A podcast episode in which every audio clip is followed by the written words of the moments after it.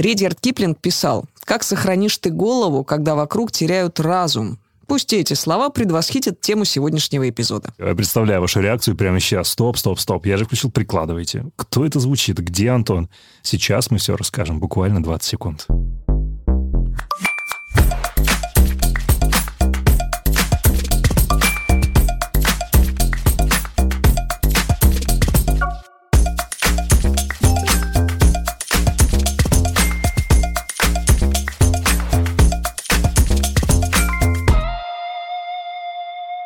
Всем привет, меня зовут Антон Маслов, я любопытный транжир, а вы слушаете второй сезон самого легкого подкаста «Газпромбанка» из студии «Глаз» на сложных ситуациях с деньгами «Прикладывайте».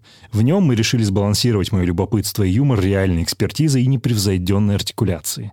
Именно поэтому в роли соведущей ко мне присоединилась Елена Тихонова, телеведущая, автор множества медийных специальных проектов по бизнесу и экономике. Всем привет, Антон, привет. Рада присоединиться к проекту. Думаю, что все получится. Класс. В этом эпизоде мы будем разбираться, как сосуществуют деньги и кризисы, как не потерять голову, а заодно и все свои деньги во время перемен, какие ошибки чаще всего совершает население и чего следует ожидать от российской экономики в этом году. В этом нам поможет Надежда Грошева, корреспондент радиостанции «Бизнес ФМ» и главный редактор портала вашефинансы.рф. Давайте начнем. Надежда, привет. Привет. Привет. Привет. Привет. Ирин, давай ты будешь делать интро в этот раз. Я немного растерян той ослепительной сих пор? красотой, которой вы меня сегодня окружили. Надь, давай, наверное, с какого-то личного опыта начнем. Вот как ты себя вела после Когда всё это 24 случилось? февраля, да? Ну, то есть я как бы должна, как человек, который вообще занимается финансовой грамотностью, должна выдать, наверное, список каких-то супер-мега финансовых лайфхаков. Нет, но- Надь, давай сразу разделим. Как мы должны себя были вести, это одна история. вели. Как мы себя на самом деле вели, это другая. Я честно расскажу про себя, потом обещаю. Все, что я смогла сделать, это взять себя в руки, купить запас продуктов первой необходимости. Вот, Такое вот, со мной тоже вот, было. Вот. Гречка? Смотри, смотри, да, я вас сейчас буду Не ци- цифрами давить. гречка. Давай. Подождите, ребята. Я специально посмотрела статистику, что скупали россияне с тех пор, как все это началось. Значит, а, 33%, это самая большая доля, скупали технику и гаджеты. Кто-то из вас скупал технику и гаджеты? Я нет. Мы не в 33. Нет, а, так получилось, что я в начале года купила телефон новый. Обменяла и его на загранпаспорт, iPad, судя по всему. Я подумала, что зачем же я буду еще один покупать, если он у меня уже есть. А, не, подожди. Хотя Ну, это была неплохая э, инвестиция. Ну да. Я тоже в конце Ну, года можно купил было его продать, если Но в этот период я купил себе так называемый холодный криптокошелек. То есть это физический криптокошелек, О, на котором, при помощи которого можно приобретать криптовалюты. Мы его в технику там- или в гаджеты запишем? Ну, я думаю, что это гаджеты, наверное. Каждый пятый скупал продукты. Я думаю, мы все в этой Не, ну, категории. Конечно, мы же ели. Не, в смысле, там Ну, про про запас. И Запас, пили, конечно. и пили. Друзья, вы покупали вино? А еще покупались ли вы на эту уловку, когда думаешь, сейчас я куплю пять бутылок, чтобы они подольше лежали, а они заканчиваются Это почему-то только с гречкой работает, Надь. Да. Гречка лежит еще с позапрошлого кризиса у меня. Вот эти Да, Она еще лежит со времен ковида. Да, да, да. Ковидные крупы. Так, продукты, значит, мы закрыли. Лекарства покупали 17%. Это вот третья по Да, популярности я пошел категория. скупать. Но надо сказать, что так получилось, что я была не в Москве. И те препараты, которые быстро закончились в Москве, я в славном городе Сочи, тут э, оставались в аптеках еще антидепрессанты, по крайней мере, в Красной Поляне они точно были. И некоторые мои друзья просили меня купить.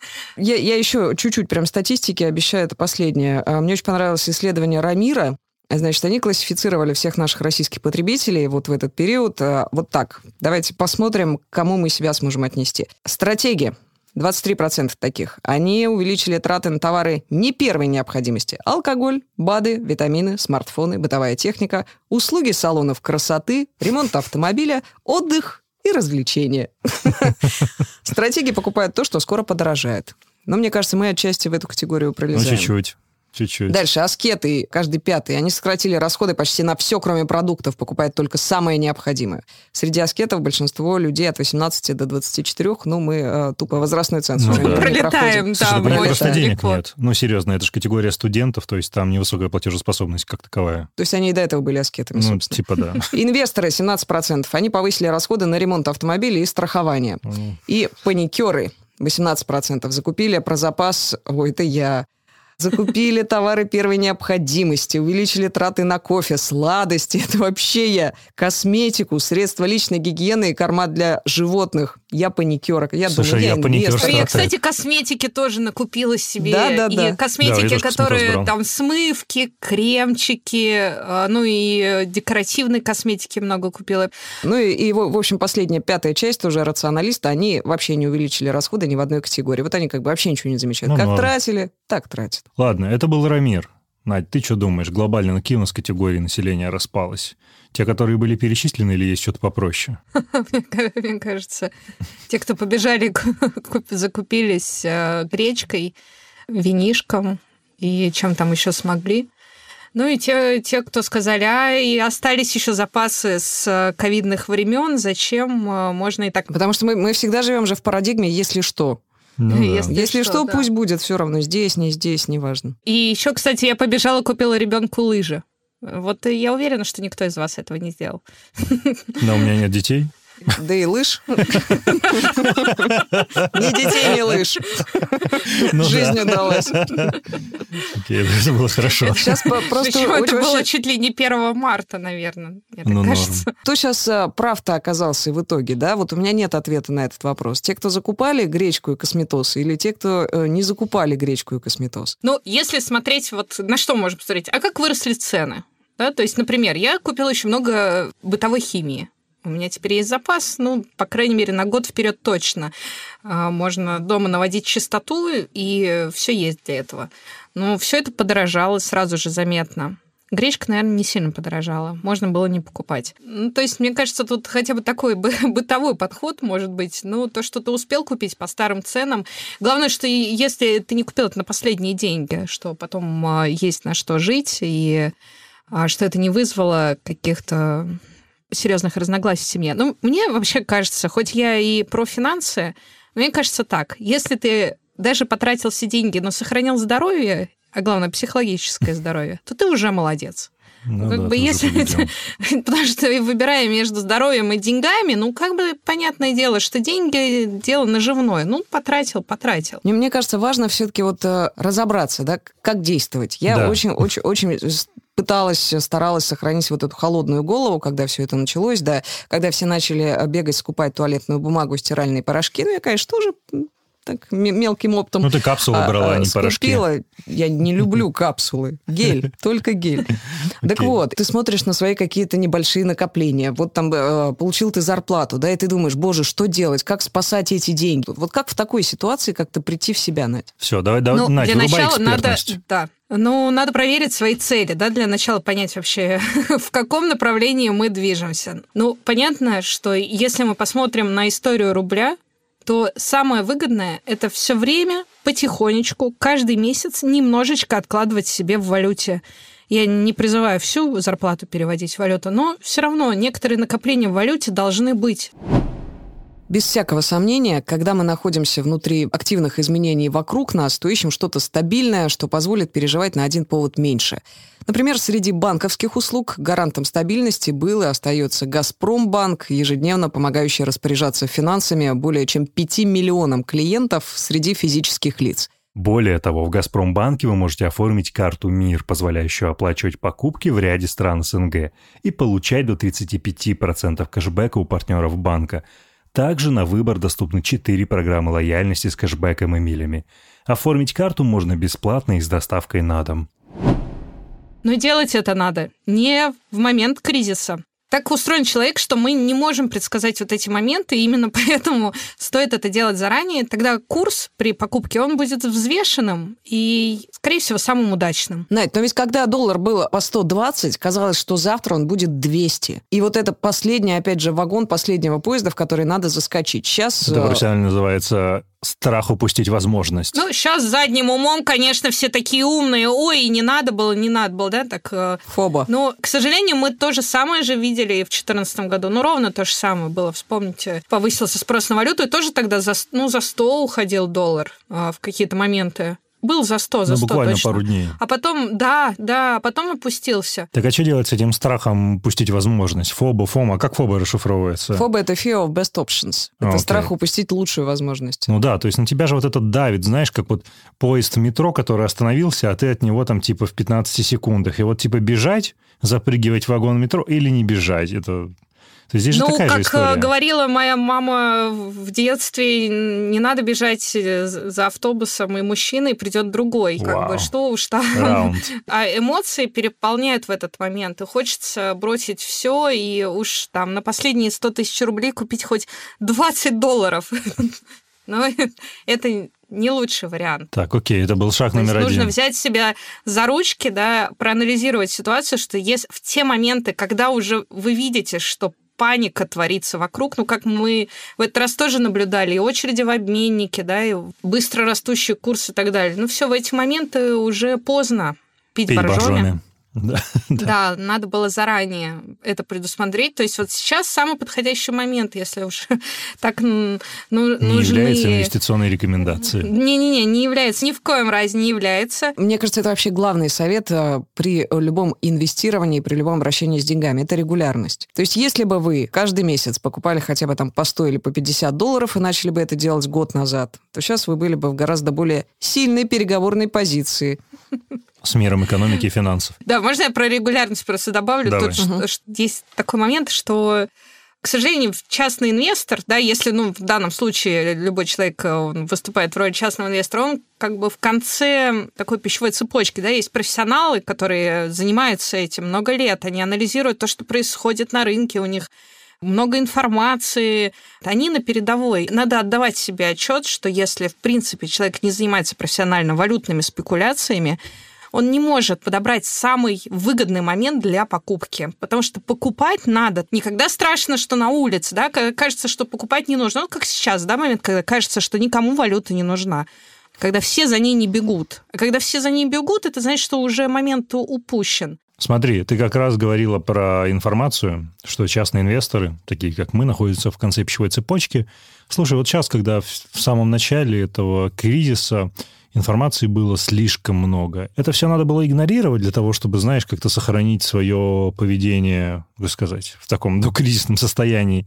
Или на что-то все же следовало обращать внимание, чтобы как-то адаптироваться? Как здесь вообще лучше быть? Да, Я бы немножко такой дополнила на- на- да. да, этот, этот вопрос, на что ориентироваться в этом потоке информации. Да. То есть полностью игнорировать, я бы с удовольствием это сделала, Ну, но это это, это невозможно, невозможно. да. да. Вот ты какую стратегию посоветуешь тут принять? Мне кажется, тут, конечно, надо выбрать для себя несколько источников информации, понимать, что они должны быть разные. Если вы смотрите телевизор и как бы официальную позицию, ну, стоит э, подумать, а какие могут быть альтернативные источники по этому поводу. Почитать разные альтернативные телеграм-каналы, там, в том числе англоязычные. Можно, если, ну, там, условно говоря, выбрать для себя, например, РБК, Коммерсант, Спасибо, спасибо. Ну окей, РБК, коммерс. Просто у меня вообще большое количество каналов, за которыми я слежу, и мне прям первый месяц был очень сложный после 24 февраля, потому что надо было постоянно э, читать, что происходит, и это какой-то огромный поток информации. Потом я просто сознательно снизила количество часов, которые я провожу э, за чтением новостей. По поводу информации ясно. Короче, определить для тебя список каких-то таких, как сказать, достоверных, достоверных Скорее, источников. не недостоверных, а разных источников. да. Разных, да, что, чтобы видеть не- немножко с разных углов зрения ситуацию и уже анализировать, если ты но все равно умеешь, э, небольшой. Надя, а в потребительском, вот третий, наверное, совет, э, для меня, например, очень актуальный. Потребительское свое поведение, как менять? Потому что вот и из моих знакомых и, и родственников э, люди разделились на другие вообще категории, не как Рамир вот их описывал. Некоторые перешли в жесточайшую аскезу. Они сказали, все, мы ничего сейчас не покупаем. И вот мы замолчали. вообще ничего не покупаем. Випассана началась. Да. А другие, наоборот, э, живут как в последний раз, потому что завтра, опять же, вот этот вот страх, что завтра все закончится. А может быть, если мы возьмем бюджет, да, как, как вот его распределить? А в бюджете лучше сразу же проанализировать все свои расходы. да, они делятся на обязательные и необязательные. А, Нужно посмотреть, а, какие обязательные платежи есть а, в семье. Это может, могут быть расходы на жилье, там, ипотечные платежи или коммунальные платежи, или аренда. Расходы на, там, условно говоря, обучение детей или, там, может быть, няни есть.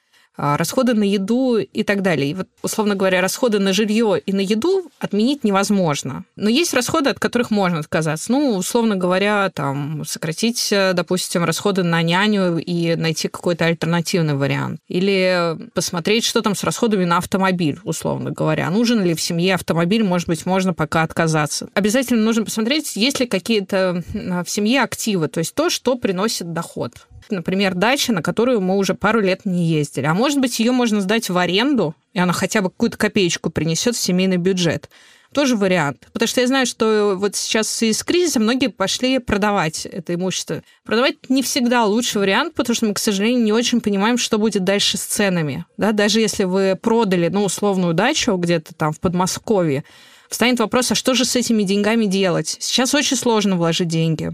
Хорошо были высокие ставки по депозитам, но не факт, что они покроют инфляцию этого года, потому что она еще, скорее всего, вырастет. Если не на депозиты, то куда? Ну, все очень индивидуально, но в любом случае на 10% любой бюджет можно легко порезать. А есть большие статьи расходов, ну, как правило, они все связаны с жильем, вот, ну, которыми надо стоит подумать. Слушай, ты говоришь о том, как э, сократить издержки. Ну, то есть, если смотреть как mm-hmm. на бизнес, то как сократить издержки. Как насчет стратегии увеличить прибыль. Ну вот, всегда есть два пути. Да, Я вот в консалтинге работал, точно. у нас всегда две стратегии мы предлагали по большому счету. Либо резать косты, либо увеличивать прибыль. Либо как меньше того, тратить, чтобы... либо зарабатывать больше. Да, да, как насчет того, чтобы зарабатывать больше? Вот почему эксперты никогда не советуют, что типа, ребят, зарабатывайте просто больше, становитесь богаче. Подожди, Надя сказала, сдавайте дачу в аренду, например. А, кстати, Вдруг да. у вас да, есть да, бабушка, да, да. которая вяжет шикарные носки. Вот эту бабушку с этими носками на, на маркетплейс. Еще ладно с носками. Она же может по зуму читать кому-то сказки. И чей-то другой ребенок может сидеть и слушать сказку бабушки.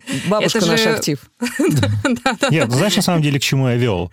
Как ты думаешь, вообще какие-то и существуют ли они позитивные изменения, ну, как вот, не знаю, в обществе, экономике во время кризисов? То есть что происходит такого, что, может быть, на первый взгляд незаметно, но людям, не знаю, с опытом, профессиональным инвесторам, финансовым советникам, чуть более очевидно, и что действительно является положительным изменением. Есть ли что-нибудь такое? Вообще пандемия, мне кажется, очень а, разнообразила рынок труда, то есть а, появилось очень много возможностей удаленно работать. То есть если в семье еще не посмотрели на такие варианты, как можно взять подработку, на фрилансе что-то делать дополнительно, ну, мне кажется, сейчас самый подходящий момент. Обязательно того, послушайте наш эпизод «Как найти подработку». сервисы, юду и прочее, да, где можно делать какую-то дополнительную работу. Может быть, как раз сейчас а, стоит заботиться этим. Так, ну а положительные изменения, это то, о чем я спросил. Что-то происходит, что не видно, типа? Что-то какое-то прикольное, чем можно воспользоваться?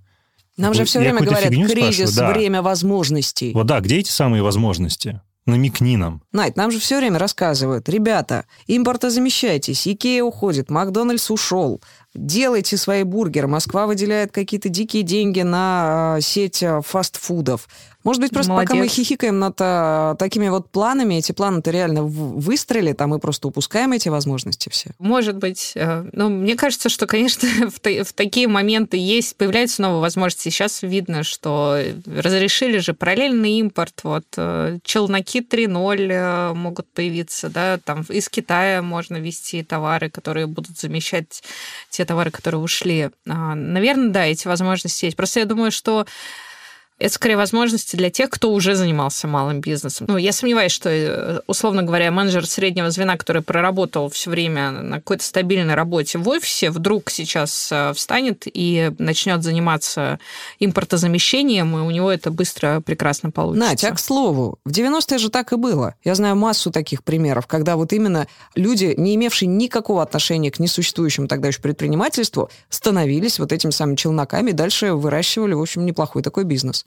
Ну, Может быть, сейчас как раз кто-то собирает свою клетчатую сумку в дорогу. Пока мы тут сидим, Антон. А что, ну я челноком стану, если что. Я в своих продаж- навыках продажника вообще не сомневаюсь. То есть, типа, не Да-да-да, а пойдут вот кто, подкасты, кто пойду кем сейлить. станет, если что? Антон. У моего товарища еще до того, как вся эта ситуация началась, на Фейсбуке был опрос. А если начнутся новые 90-е, кем вы станете? И там были перечислены разные варианты. От продюсера, человека-сэндвича, а, бандита, депутата, а, диджея. В общем, я выбрал а, продюсера. Ласковый май сам себя не сделал. Но человек-сэндвич тоже привлекательный вариант. Я Вот даже не знал я- я такое утверждение. На нем, на Или на «ты» кем будешь? Я человек-сэндвич, Если что. конечно. Ты что, работа на свежем воздухе. При этом ножки в тепле. Ходишь, думать ни о чем не надо. Прекрасная работа. Новости читать, в общем, тоже не надо. Но вот этот период трансформации, о которой нам а, ЦБ в том числе говорит, сколько он? Годы? Ну, пару лет, я думаю, пройдет. У нас э, наш эпизод называется «Как не потерять голову в кризис». Так ведь? Так ведь? Так ведь? Подтверждаю. Давай, давай, давай, давайте все-таки сформулируем еще раз какие-то очень внятные правила игры. Вот я предлагаю прям каждому э, сформулировать. Надя сказала, что такая ситуация с нами надолго, пару лет минимум, Окей. и надо как-то уже подсобраться, подуспокоиться и понять, как научиться с этим нормально контактировать. У нас есть два пути, да? Сокращать издержки, увеличивать доходы. Просто вопрос в том, чтобы сохранить свой доход, может быть, найти сейчас способ заработать э, больше. Все равно должна быть какая-то определенная подушка безопасности, которая доступна на случай э, ну, непредвиденных расходов. Вообще просто чувствовать себя стабильно, да, что все хорошо, что если даже я потеряю доход, у меня есть там подушка на 3-6 месяцев, что я смогу продержаться, поддержать свою семью там и так далее. Это залог психического здоровья в первую очередь. Итак, формируем потихонечку подушку безопасности. Я, наверное, добавлю, что она обязательно должна быть ликвидной подушкой безопасности, а не как на наши с тобой инвестиции в иностранные ценные бумаги. Наши с вами. Я тоже в ценные бумаги Ты с вкладывал. нами. Значит, смотрим, где можно порезать косты. Смотрим Расходы. Что за англицизмы? расходы. Это ты говоришь, да, Антон? М. Надя авторитетно заявила, что на 10% точно вы свои расходы можете порезать. Думаем, как а, увеличить свои доходы, на чем можно заработать. Или на Подработки. ком, если это бабушка, опять же. Да. Может быть, машину в аренду кому-нибудь дать. Но только надо, естественно, здраво подходить, чтобы там страховки были. Если вы дачу кому-то сдаете в аренду, чтобы ее там... Не сожгли. Одежду Не на сожгли, прокат. да, да, Мы да. об этом будем говорить в Будем одном из- говорить из, из эпизодов эпизодов. наших. а, да. В общем, а, проанализируйте. Интересная, на самом деле, это интересная задача, да, которая тоже может отвлечь от э, этой тревожной реальности. Подумать- Реорганизация, скажем так, Реорганизация, должна да. произойти сейчас, э, как э, ну, в любой кризис, э, как правило, в больших компаниях происходит реструктуризация и долгов, Вот, и Вот, посмотрите а, на свою жизнь и на, на- на свой семейный бюджет а, как на некий бизнес, наверное, да? Как, Да, как, как на- никто не может вернуть 2007 год. Модернизация закончилась. Все, время реорганизации. Модернизировались уже. Это действительно интересный вызов. И, может быть, как раз а, в этом и а, раскроются новые возможности кризиса, что в процессе вот обдумывания бизнес-плана своей семейной фирмы вы придете к какой-то сногсшибательной идее стартапа, например. Например. Возможно же такое? Я думаю, что да, абсолютно. Не забывайте про госзакупки. Расскажу короткую историю. Например, у меня мама, она ветеран МВД. И там, сейчас она как госслужащий продолжает э, в ней работать. И она на своем личном опыте столкнулась с тем, что существуют определенные проблемы с канцелярией. С ручками, с авторучками, со скрепками. Ну, вот со всем тем, что используется в повседневной работе, а, там, в районных отделениях, в миграционной службе. И я подумал, почему бы это ну, не поставлять в МВД? Не в плане каких-то левых схем. Я пошел на сайт госзакупок.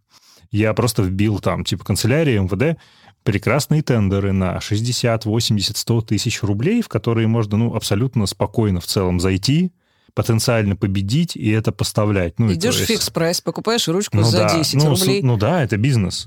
Ну, то есть тебе, наверное, там 10-20 тысяч ручек, например, да, то есть закупают все-таки в больших объемах, но слушайте, Садовод, Фудсити, ТК Москва, они никуда не делись. Китай. Китай, что угодно, Турция. А вот ну, это то есть интересно, кстати. Это небольшие тендеры, в которых, ну, если мы доп- допустим, что, да, там вот эта история, связанная с некой коррупцией при больших закупках, огромных закупках на миллионы рублей, миллиарды, понятно, что туда будет крайне тяжело зайти, просто у тебя не тот масштаб. Но вот такие маленькие... с, с мелочевкой попроще, полегче. Я Такой, думаю, что да, да. инте- интересный. Я э, ресечил этот вопрос, как бы у кейс, меня есть да. знакомые, которые этим занимаются, они мне сказали, что, слушай, вот на таких объемах там до 100 до 200 тысяч рублей это абсолютно реально войти. Понятно, что полезнее было бы, если бы ты как-то был ну, знаком да, с той структурой, с которой ты собираешься работать. Совершенно случайным людям будет тяжело в это войти, но просто... Совершенно случайным людям сложно вообще додуматься о том, что МВД закупает ручки через... Ну, они э, чем? Кровью пишут, что ли? Чьей? Чьей? Всё, хватит. Ну, то есть... Это, кстати, интересно. И, кроме того, сейчас, э, Надь, ты же про это тоже в курсе. Много возможностей разных со стороны, опять же, властей региональных там и федеральных властей для разного микробизнеса. Это и льготные кредиты, это и какие-то там э, Акселераторы, льготные фонды, аренды, программы. акселераторы. Много да. программ поддержки. Мне кажется, сейчас как раз а, надо обязательно мониторить, что происходит. То есть это то время, когда нужно следить за изменениями, потому что, да, льготные кредиты есть, а, есть а, там разные программы развития. При э, достаточной настойчивости можно найти массу вариантов из самых разных отраслей. То есть это не значит, что сейчас только айтишников поддерживают. Real или- talk, real talk, think about. и- или, или фермеров. Не, ну правда. может Фермеров. быть, а вдруг, Вот, вдруг А, этот мне кризис- очень нравится идея с фермой. Я вот лично хочу себе ферму. Альпак? Мин- Страусов? Миндальную ферму. Нет, я хочу там выращивать миндаль. Красивые миндальные деревья. Альтернативное Розовые молоко. время пришло. кустики. Я начала как раз говорить, что этот кризис, может быть, нам для того и дан глобально, да, чтобы мы, наконец, встали с дивана, со своих уютных офисных стульчиков и нашли какую-то свою новую нишу и свою новую возможность. Я понимаю, что это затасканные до дыр просто слова, но, но почему нет? Ну, да, Вот я да, помню, пожалуйста. что в 2011 году я писала интервью с Джимом Роджерсом, э, инвестор такой он был когда-то партнером Джорджа Сороса, и он говорил, что мы все станем фермерами, потому что грядет э, кризис, продуктовый кризис, и всем придется заниматься вопросом Ой, ну продовольствия. это конкретно глобалистская повестка. Он до сих пор топит за сельское хозяйство, особенно за российское сельское хозяйство. Это, в общем, тоже прекрасная ниша. Окей. Спасибо, Надежда, большое. огромное спасибо. Да, это, это было прикольно. Элина, Антон, спасибо вам огромное. Мне было очень приятно. Вы слушали «Прикладывайте» – легкий подкаст «Газпромбанка» и студии «Гласно» про сложные отношения с деньгами. Он доступен на всех подкаст-сервисах. Подписывайтесь, ставьте оценки, оставляйте комментарии. Да ладно вам, прикладывайте.